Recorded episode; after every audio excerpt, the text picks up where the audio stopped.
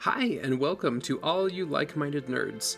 Wendy and I just want to express our gratitude for all your lovely encouragement and ideas as we start discussing cosmism and planetary close encounters as it relates to the gospel of Jesus Christ. I'm completely new to all of these ideas and theories, whereas Wendy has a good couple of years on me. But together, we hope to spark conversation and serve as a guidepost to greater resources as we all prepare for the second coming. In these discussions, we are starting by having a book discussion of Anthony Larson's trilogy.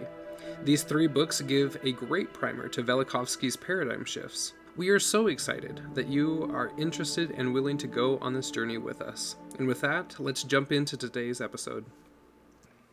Everyone, welcome back for another round of Cosmism with Cameron and Wendy.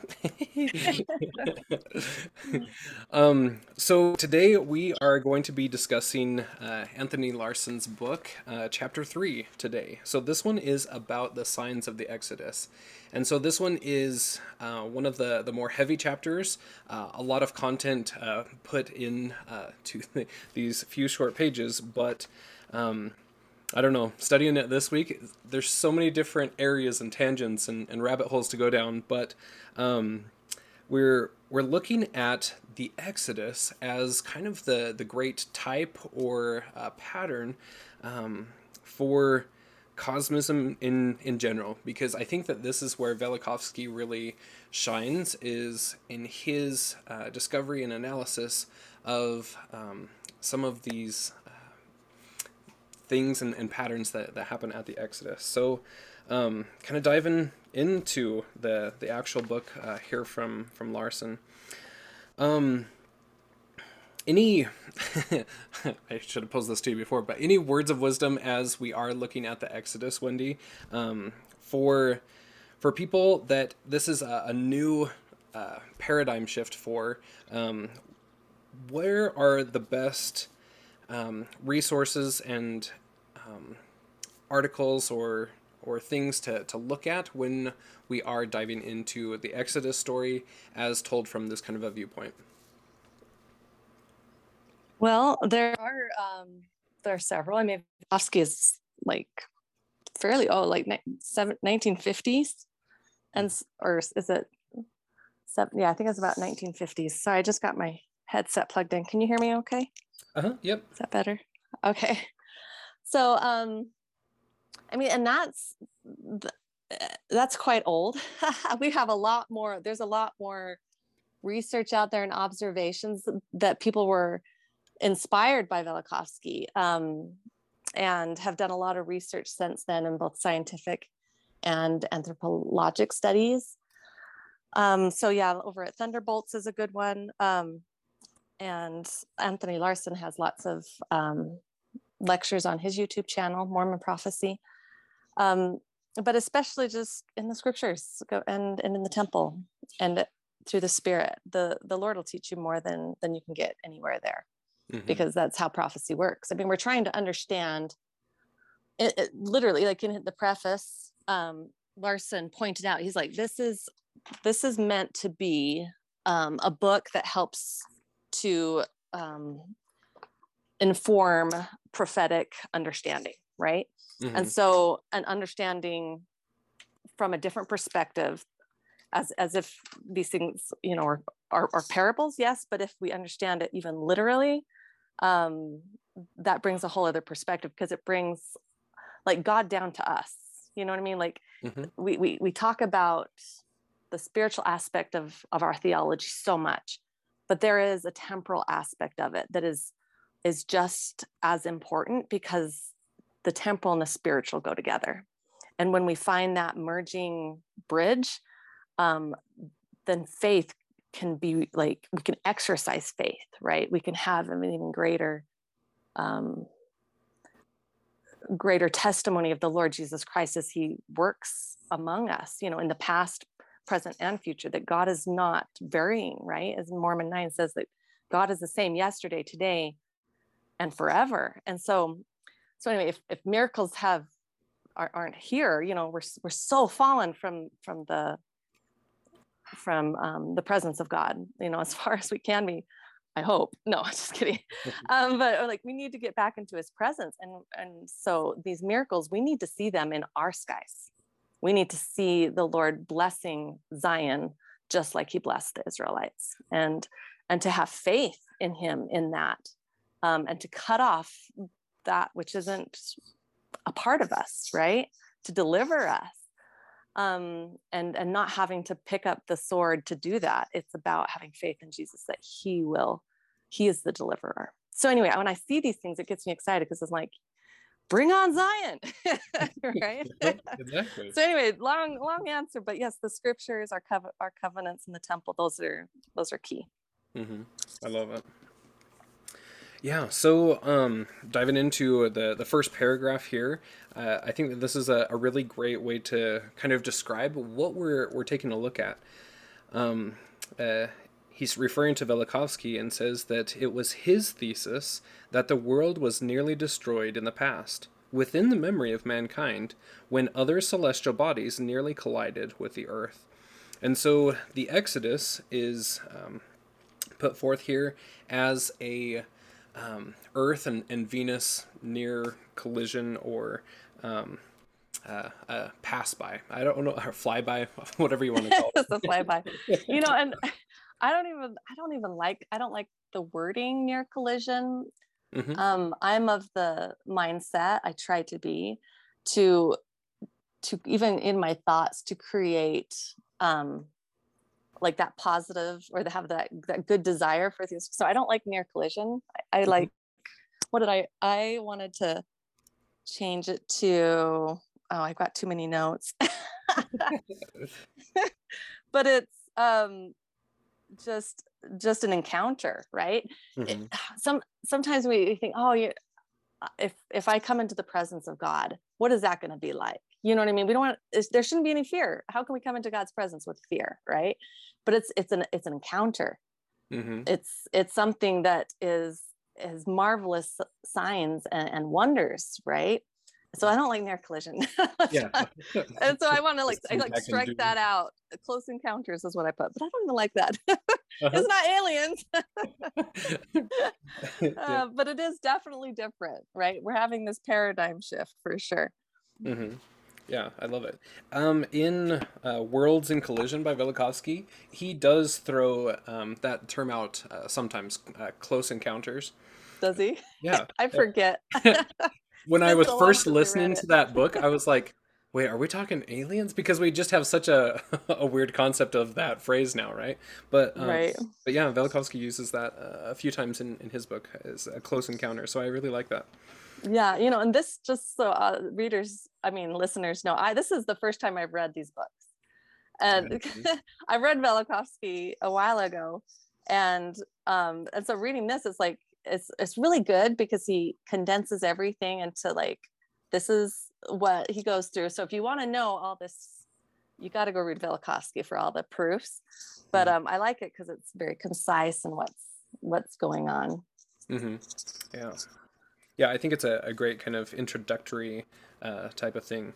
So you were the one that uh, pointed me to Leland Tanner, and uh, on his Twitter feed, on one of Twitter's so confusing to me to, to navigate, but on one of his threads there, uh, he was giving kind of a uh, synopsis of like, okay, if you want to start out from from square one Anthony Larson's three books are, are a perfect uh, kind of gateway into it to kind of get your, your bearings on, on a whole new paradigm shift kind of thing. So yeah, I, I really love, but I mean, there's a lot of information here, but it, it's just kind of a, a rough overview to um, point you to other things.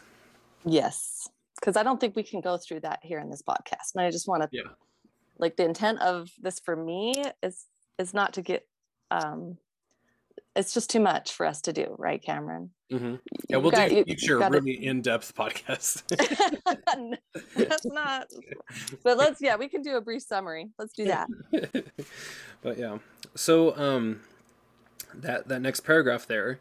So there's accounts of these near collisions or close encounters that exist today in the written and oral traditions of all the peoples of the earth, and so that's what I really loved about um, Velikovsky's work is going through and realizing that it wasn't just the Israelites, you know, coming from our Christian perspective of the, the Bible stories, um, but looking at lots of different cultures that are all mirroring uh, very similar stories at very similar times. And so um, taking a, a, look at the history of the earth is, is awesome. Um, and the, the Exodus is, is one that's, that's rich in that. So he starts off by, by quoting um, from a book called uh, Velikovsky Reconsidered. And um, let me just read this first paragraph here because I, I, find it very interesting to to consider the ages of the earth here. And so, one of the most significant cataclysms of ancient history, the Exodus, and aware of a link between the circuit of heavenly bodies and the catastrophic ruin of previous generations, the ancients ceaselessly watched the planetary movements. Their traditions recalled that when old epochs dissolved, the new age, or sun, was marked by different celestial paths. Astronomers and seers diligently watched for any change that might augur approaching destruction and the end of an age. And so what are your your thoughts or your your studies on the different ages or the different suns of of the earth because we are firmly planted in our, our mindset at least i am I, am speaking for personal i guess um, that you know this is our sun it's always been our sun and uh, it will always be our sun mm-hmm. but like what about these different um, cultures and, and historical records of uh, the, the ages of the earth well in a lot of ways you know we I want to tie it just back to like the Book of Mormon, right? We have a record there of, you know, with the restoration of the gospel that that um, that Joseph Smith was called to restore, and as it, it almost being a key to helping us to be open to hearing the word of the Lord from those that have gone before us through to hear to hear um, of of his word that comes from the dust, right? And so if we can expand our minds in in a way to that the Lord has spoken to to all his children throughout the ages. And we know that, but we don't have scripture from them per se. And so when you study these things though, it's it's um I like to just study images in in a sense and study um things, you know, like the Hypocephalus, you know, or Egyptian, the, the sun that they they knew was different than ours. And that's very, I mean, it's it's clear that um that that's the case, but it's still hard for um, us to recognize that with our current paradigm. And the, our current paradigm is just like a veil. And so if we can get out of that and then you but but in a sense you got to be careful though to not study the philosophies of men mm-hmm. that have become attached to those things does that make sense yeah um, because um, with, even in velikovsky there's a lot there's some there's some error for instance um, in the second paragraph down from where you're reading it says but long before 1500 bc Jupiter, for centuries, chief among the deities, shattered the serenity of skies. A brilliant fiery object expelled from that planet entered upon a long elliptical orbit around the sun. The feared god Jupiter had given birth to the comet and protoplanet Venus. And he, uh, if you follow this thread back and why they took that position, why Velikovsky took that position and whatnot, um, based on what some cultures had said about what where Venus originated from, it's not the current theory of what when we make more and more observations, it's changed. Um, Interesting. And I'm not I'm not an expert on these things. I, I I try my I try my best, but I like to be educated on the current theories. Now theories change, mm-hmm. and throughout throughout ages, science has changed, and we, we we're supposed to be getting that in in science, I, I, I worry a little bit because we're so much pushing facts into into kids instead of studying the process of science. yeah. The process of observation just like alma um, was teaching the people um, the zoramites so the alma 32 right? It's like you got to test it right? Um, so so we, we have to be we have to understand that there are going to be errors and we have to find the the commonality of of things and do enough research to find the commonalities and to see where things aren't fitting. It's like putting a puzzle together, mm-hmm. um, but not throwing it all out, but just saying what is truth yeah. and what has just been the philosophies of men as they've tried to dot to dot a picture like a kindergartner and mm-hmm. saying, okay, well, then this must be because of this. Um, and there just not isn't enough information to make that big jump. So in all of these studies, you have to be careful to to have a, a measure of like this could be wrong, but I'm going to have a working theory, right? We make a hypothesis, and and the Lord works with us on that, and and we and he he keeps informing us as we keep trying. But that's how we exercise faith, and we we test something, and is this fruit does it taste good? Does it testify of Christ? Um, sometimes you, like you said in the last podcast, you have to put things on the shelf, and that's fine. But we don't need to be um, fearful either. That as you read things like this, it's like okay, there, there this could be right, it could be wrong, but education is about about consuming facts and sifting through them and then implementing truth into your own soul and so the Lord wants that for us. So I don't know I went off on that tangent, but you're asking about ages of the earth and the suns. Um, we will have a different sun. And we need to be okay with that. We don't know exactly how it's going to look. And I don't want to go through and say, this is what happened and this is what happened. There's theories, and you can go and learn of them for yourself because this is that's a huge question. Mm-hmm. And that's something that that we need to take the time to um, and responsibility to do it ourselves because it's out if you can you can do the research mm-hmm.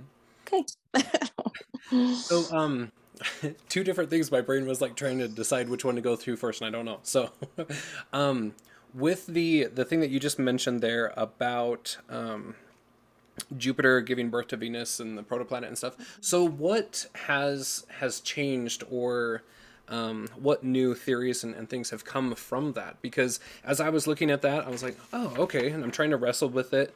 But um uh so yeah which which theories and, and things are you referencing there? And and how can okay. someone uh, go and, and find out more? Like is thunderbolts kind of a, a good one for for some of those theories or?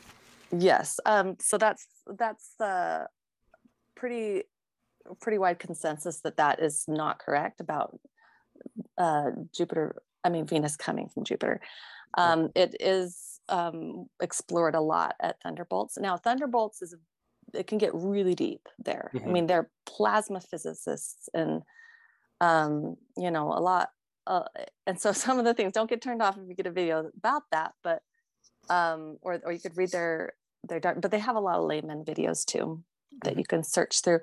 But what I'm referring to is um, one of the suns of the later ages was Saturn, and um, and they a lot of these ancient cultures will say the sun is Saturn, and it's very clear that they're pointing to Saturn, and we're like, what are you talking about? Saturn's not Saturn. So we're in our pride as as like a people, we're like, they just didn't know what they were talking about. No, we you need to like if you have got there's so many people around the world drawing it, saying mm-hmm. it, and it's it's it's pretty clear that and in many many instances there's so many observations that it was saturn and that venus was part of a configuration with mars and earth that we were in a um, an aligned kind of like a shish kebab stacked um, polar alignment because okay. it they it, it's like a the throne of god at our north pole and so it completely debunks gravity which I didn't know we were going to get into this, honestly. We were talking about Venus. I'm like, okay, this will be a good introduction to like, why is gravity like, you know, what's, what about gravity with this comet Venus coming so close to us? Yeah. Right. Yeah. But gravity um, is, is much weaker than, I mean, we even say that in science. I teach my kids, it's a very weak force. Yes, it is. And it doesn't, it doesn't have a bearing over electro uh, magnetism and um, anyway so so we've got we've got the throne of God in the sky during the time between um, between the Adam leaving the garden and the um, and Noah's flood. And so, where did all that water come from? When we were disconnected from from that that holy config. I don't even like calling it polar configuration. Even just saying it, I'm like, oh, can we just say it's configuration in, in heaven? Because I feel like it's a sacred word, and when mm. words have power and the sound of, I mean, uh, throughout Scripture, just the word is powerful. I mean, it's it's representing Christ. And so it, it's like bringing into creation and it has no, that word and that just even as I'm trying to understand it, it has no power unless it's revealed to us, honestly. Mm-hmm. So, I mean, we, those are the kind of things that we can pray in and I'm seeking um, to understand my, my um, relationship with the Father um, in that myself. So mm-hmm. anyway, it's in temples, by the way, in Idaho Falls Temple on the back wall. I've been studying these for a couple years and I turned around and there it is on the back wall. It was like, are you kidding me? It's been right there the whole time. so very exciting in the creation room. So so I don't know if that helps answer your question. Maybe we can get into more of that, but that's more that can be investigated at Thunderbolts mm-hmm. as well. Yeah, for sure. So um, I found this chapter of Worlds in Collision very interesting. Um, so I'm just gonna pop it up on the screen so you can read because mm-hmm. prep this ahead of time. but um, this one talks about the sun's ages, and I believe this is in uh, chapter one, if I'm not mistaken. Let me find that real quick. The sun's ages. This is chapter two of the prologue. If anybody wants to go read it themselves. Um, but just quoting a few different parts from it, which is I, I, think helps describe kind of the the sun's ages and where the Exodus really falls into to all of this. So it says an oft repeated occurrence in the traditions of the world's ages is the advent of a new sun in the sky at the beginning of every age. The word sun is substituted for the word age in the cosmogonical traditions. Cosmo? Yeah. Is that the right word? Nice. Good job. of many peoples all over the world. The Mayas counted their ages by the names of their consecutive suns. These were called water sun, earthquake sun, hurricane sun, fire sun. These suns marked the epochs to which are attributed the various catastrophes the world has suffered. The native Indian scholar, in his annals of the kings of Texcoco, described the world's ages by the names of suns. The water sun, or the sun of waters, was the first age, terminated by a deluge, in which most all creatures perished. The earthquake sun, or age, perished in a ter- terrific earthquake, when the earth broke in many places and mountains fell. The world age of the hurricane sun came to its destruction in a cosmic hurricane. The fire sun was the world age that went down in a rain of fire. And um, we have just kind of pulling some highlights from some different cultures here. So this one is from um, Gomara, uh, the conquest of Mexico. So there's the five suns that are epochs, and um, it says that there were five suns. And um, in another tradition, uh, there were seven suns. In a Buddhist sacred book, it talks about world cycles and that there are three destructions the destruction by water, the destruction by fire, and the destruction by wind. Um, in another one, there was nine suns or nine ages, and there in the the Sibyl says that now is the seventh sun, uh, prophesied that two ages yet to come, that the eighth and the ninth uh, suns. And um, anyway, just kind of going al- along that line, there's many different um, cultures that have histories of their different ages or their different suns. And so it says, Did the reason for the substitution of the word sun for epoch by the peoples of both hemispheres lie in the changed appearance of the luminary and its changed path across the sky in each world age. And so uh, I, I loved Velikovsky's kind of research on that. And, you know, there's more mm-hmm. information in his book, but just kind of giving us an idea that that God works in patterns, right? And and there's these these cycles, and uh, yes, they might end differently, but um, it's still one of those cycles. Or, you know, in a, in a gospel term, we might call them kind of like dispensations, or or something mm-hmm. along those lines. That's what I was thinking too. Different prophets of different, you know. Yeah. With keys of those dispensation. Mm-hmm. Love it. So, um, you know, it also reminded me like the second book of Esdras. Mm-hmm. It, I don't know if when you're talking about, you know, um, by water, fire, wind. I don't know. There was just a part in that where it was, it was um, it talks about that. Anyway, sorry. Side note. Go ahead. I know. so many, so many cool things you can branch out here. Okay, go on. I know. Like my brain first goes to like Lance Richardson stuff with the uh, the four different skin colors and and how the Lord gave each of them one of those elements, so that oh, when the oh, millennium cool. dawns, that they bring those all back together. But I'm like. Oh my gosh, that's like a totally different subject. yeah. Oh, There's so many different rabbit holes. I love it. Um, but patterns, right? Isn't it yeah. about patterns? Doesn't it all like it's it's really cool. It's really cool how the Lord just weaves it all all in. Mm-hmm. Yeah, exactly. Um, there was something this last week. Um, it, it, popped into my brain, but like I haven't put it into words yet. Um, uh, what was it? So that that god really does give everybody each culture each like he's testifying to all of his children of his patterns and his works right and mm-hmm. so that's why we're uh, taught to to seek ye out of the best books um, in in doctrine and covenants you know um, mm-hmm. with the the school of the prophets and and their learning uh, there in Kirtland and Nauvoo that seek everything I've laid out all of it for for everyone but you have to work together in order to put together the pieces. Um, this puzzle it, it's scattered everywhere just like scattered israel. But as we do start gathering we'll start recognizing that these patterns are in all of the cultures and that god's been working with us the entire time.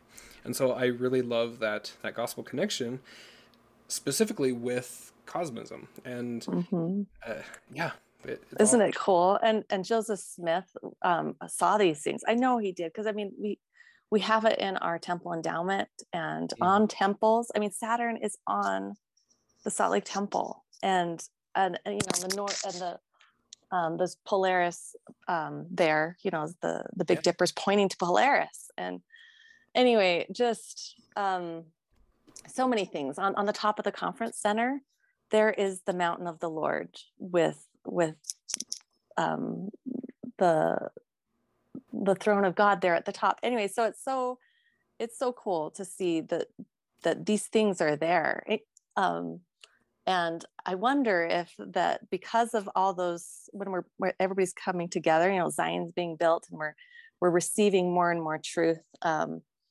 everybody's scriptures and um, the pieces of truth that's been scattered. And just like that, I'm I don't know if we could go into this today, but the earth has been broken and it's been scattered.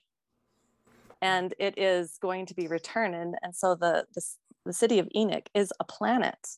And when it returns, and, and the lost 10 tribes, they are on a planet. So I, I think there is a there's a chapter in the book that goes over that. So maybe we should save it. but that's what that's um just some of this just seeing those patterns of the the Lord's um plan of salvation, there it, there's a process of scattering. As we come down here to the earth and we're fallen and and then there's a process of gathering and the lord delivers us at each point and there's a passover that happens as we um, enter into covenant and we accept the lord jesus christ um, as our deliverer and that will cover us. And so the passover here with the children of israel is the perfect metaphor for every um, every age, every um, covenant that the Lord's made um, in those ages, as, and as He gives us an, a son, there's a helps us turn us to the Son of God and to remember Him and not the idols that have be, been built in apostasy because we've forgotten those covenants. So, mm-hmm. I love it. not to go on another tangent, but uh, with the the original why not and, and, and, festivals of the Lord, right? He says right. that it will be a statute forever. He's saying this is a pattern, and I'm going to keep following this pattern. The Passover, like you said, I mean it. It's there and it's and it's going to play out, and um, that's what scriptures are for to help show us the pattern and, and help us know what to expect. So I love that. Mm-hmm.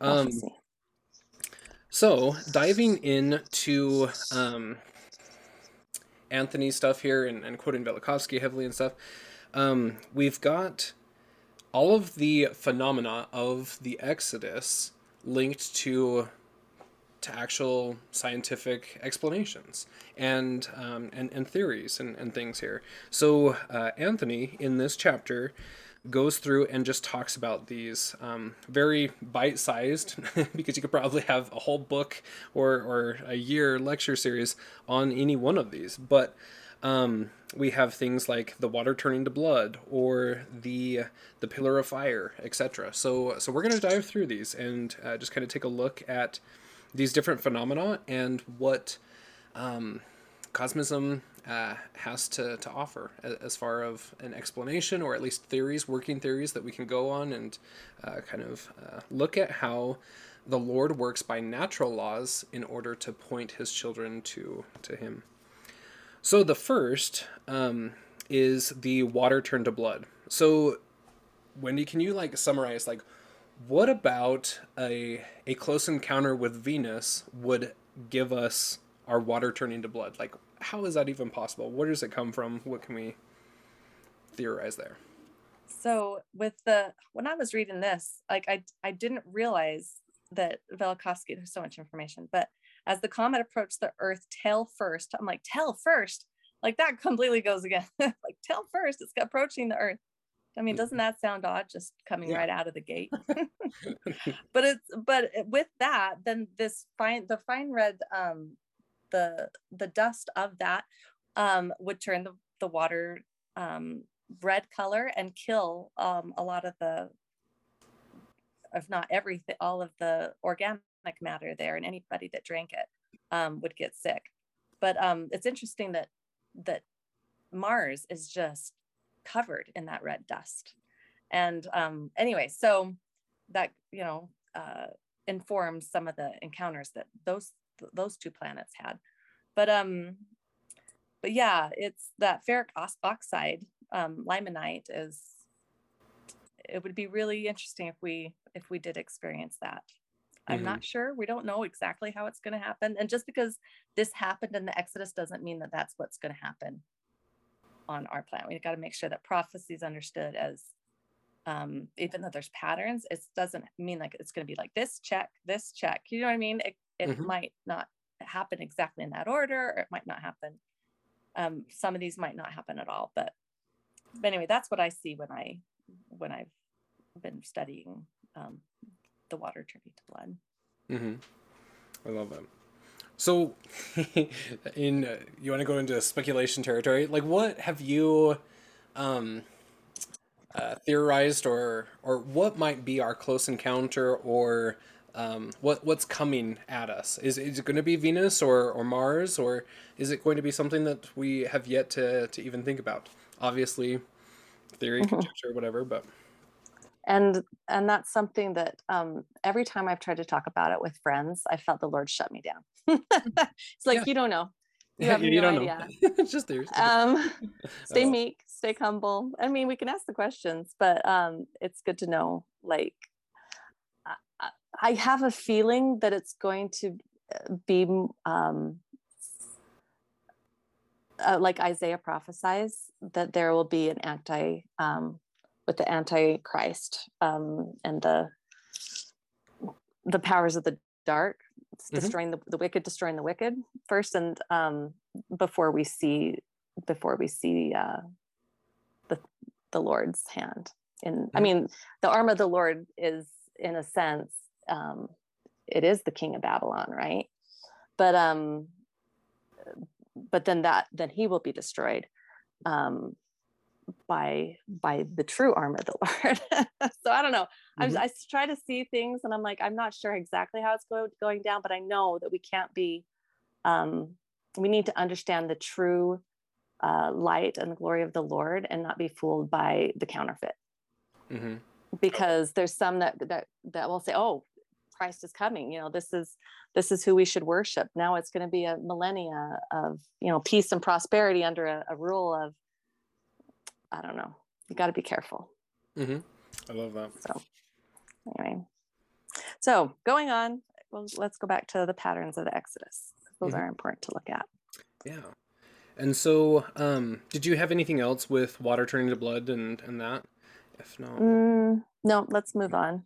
Yeah. So with the the plague of vermin, I found this one very interesting because I don't know, it just not something that I considered, but um, that this is kind of attributed to the heat generated by such a close planetary encounter.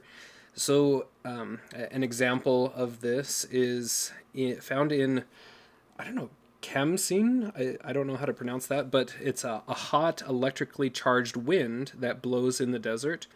The area around desert villages during such winds literally teems with vermin, so that when there is um, an, an uptake or a heavy increase in heat, so does the, the vermin. And so um, having that explained in the Exodus, oh, yeah, I, I guess that, that would happen.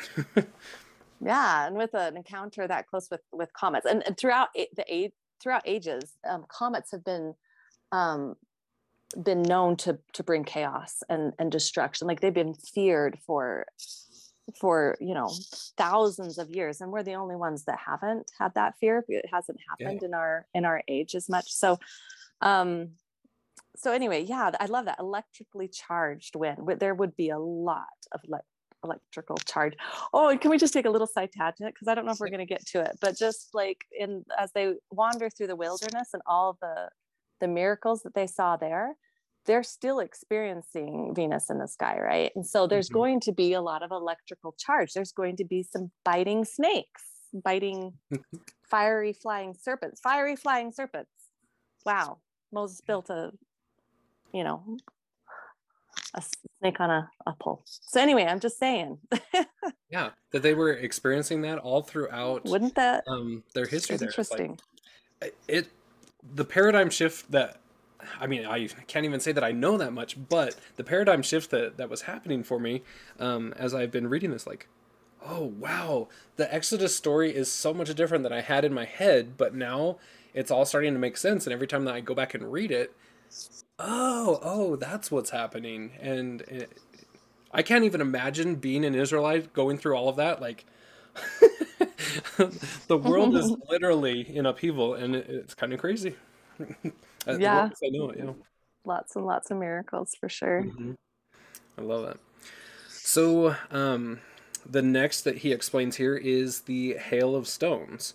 So, as the, the comet moved closer, the Earth found itself uh, deeper into this this tail of the comet, and so the the the fine dust becomes small dust, and eventually the uh, the hail that uh, we're talking about. But um, an interesting note here is that Velikovsky pointed out that the word barad in the original Old Testament text would have been more correctly translated as meteorites. He points out, uh, according to Midrashic and Talmudic sources, the hail of the Exodus was hot. And um, that made all the sense in the world to me. Like, I, I don't know, I had a hard time envisioning cold uh, snow like hail um, whenever I read that, but having hot meteorites falling down um, would would seem to, to fit the, the story better. So I really liked that, that explanation there. Yeah, it's like like um, Sodom and Gomorrah. You know, it's mm-hmm. those. Whenever you hear that from now on, I, I just I see it the same way. Mm-hmm. mm-hmm. Yeah. So um, yeah, walk us through like the petroleum because this one I found so interesting.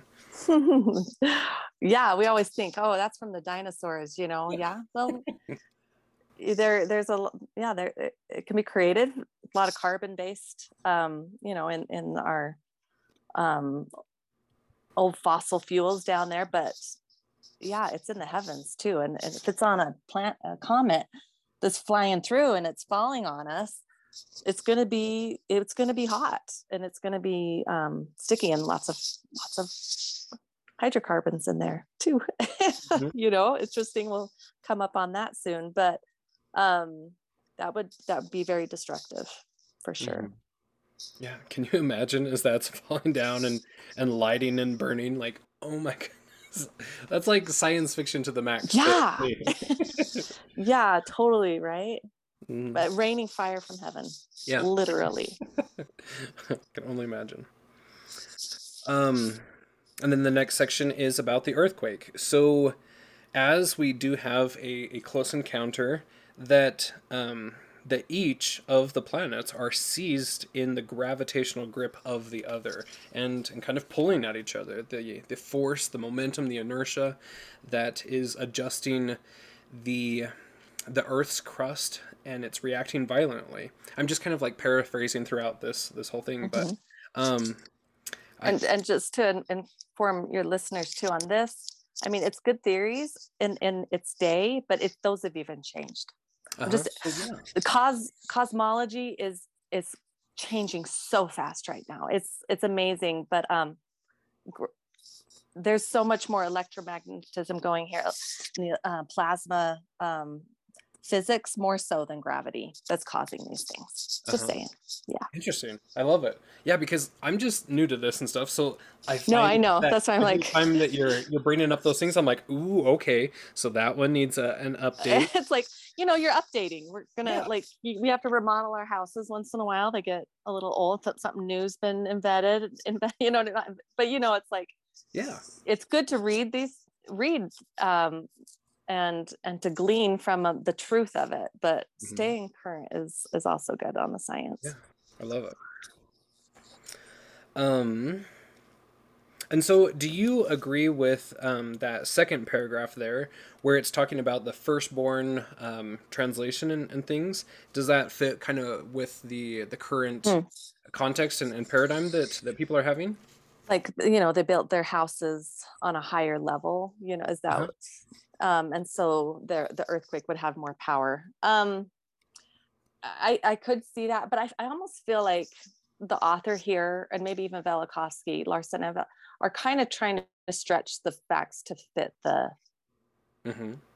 like like fit the story, which is is fine to do and, and sometimes we do that either way we all have our biases we all have you know we're coming from from a paradigm, right? And we're trying to find things to fit in there, and that's great.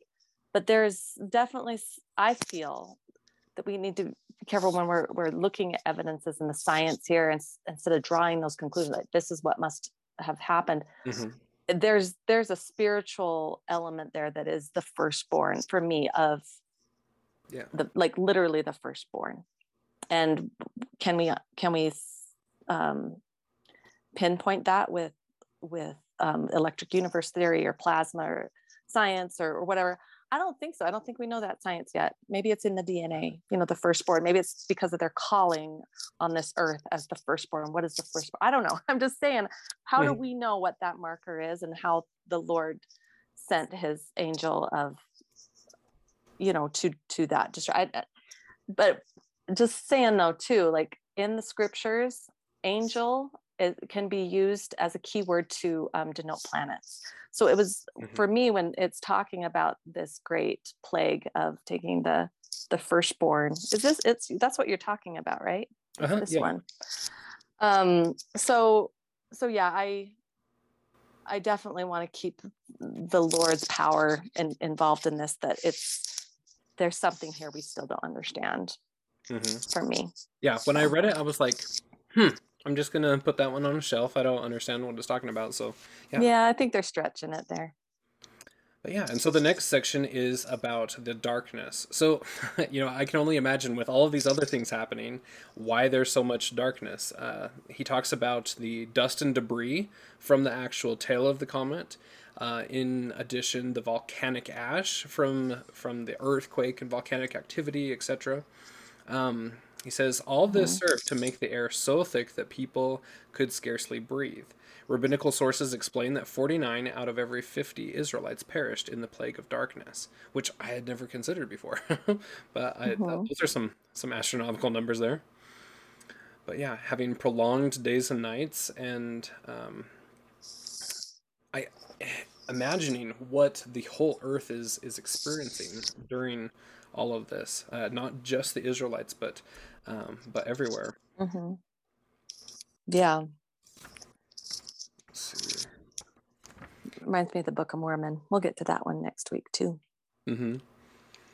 Yeah, and so the the next here that they uh, tackle is the collapsed sky, and so um, looking at low, slow drifting clouds. Um, according to midrashic sources, the Israelites wandered for years without seeing the sun. They saw the sun and moon clearly for the first time um, since leaving Egypt, only at the end of their wandering. So, like, can you imagine what it would be like to not see the the sun for, or like, I mean, we're just so used to to our our current experience, right? And um, Mhm. that's what's happening to them. Like, wow, I can't even imagine um, living that way for for that long, for an extended period of time. Yeah. Um, so what did you pull out of the the heated bodies section? Because that was another Mm. one that was like, I don't know, it's kind of over my head, but so yeah, I mean, if there's if the the Earth with that decreased, um, you know, different tilts or the poles are shifting and your the the rotation is disrupted, and so some of the the people on the Earth experienced great heat and um, and so the you know the surface of the Earth there was a whole lot of conduction going on there. And um, so yeah i sorry i just had a well, my brain just shut off for a second. But um so so yeah with the moon specifically I, I i kind of it's an interesting theory about how the moon would would turn red because of how much heat that it had. Part of me is like mm, maybe. What if it was what if, what if it was um also covered with red dust too? Or what if uh, you know the the air is so infiltrated with just par- particulate that we can't see it very well and it turns red or you know what if we're in a constant well i guess that would only be on one side of the earth but you know in a, in a blood moon or whatever. I don't know. I think it's it, it is interesting but that that maybe that could happen that moon would turn red because of how hot it is. Um, but I definitely believe that there was some surfaces on the Earth that were hotter than, than others because of that um, change in um, the Earth's rotation and tilt and uh, poles. So, yeah. But when it talks about the gravitational influence of the comet pulled the interior of the Earth, the molten core towards the crust. This caused the surface, Earth's surface to become hot. Yeah, maybe. But the, I, I'm even wondering if the Earth's core is molten. I Mhm. know I'm on weird theories sometimes. I've been studying some of the the universal model, um, and they believe that the the interior of the Earth is is water based. That we're more of a water based planet. Um, anyway, so I'm like, yeah, that's possible, but I feel like he's still pulling from theories that we have that is like, well, let's leave some room for um, error there, possibly. Mhm. Sorry, you asked to have me on. I'm I'm a I'm not very helpful. I might be causing more questions than answers. You're so helpful. Holy cow. Because like as I'm going through this, I'm like, I don't have any scientific like I I mean like I got straight A's, but like I'm not that smart when it comes to sciences or anything like that, or especially with any of these theories and um, advances that we've had since there. So yeah. yeah, I mean, I don't want to like put a big old cold blanket on all this. I, I there's so much truth here, you just you know keep keep in mind the little things that that might author might be you know pulling from different threads that that we can still be open for enlightenment on. And with that, we are going to segment this episode in half. Come back next week as we continue our discussion with the parting of the sea, the food from God, the, the manna, the theophanies, etc., as we continue our discussion on chapter 3 in the Exodus.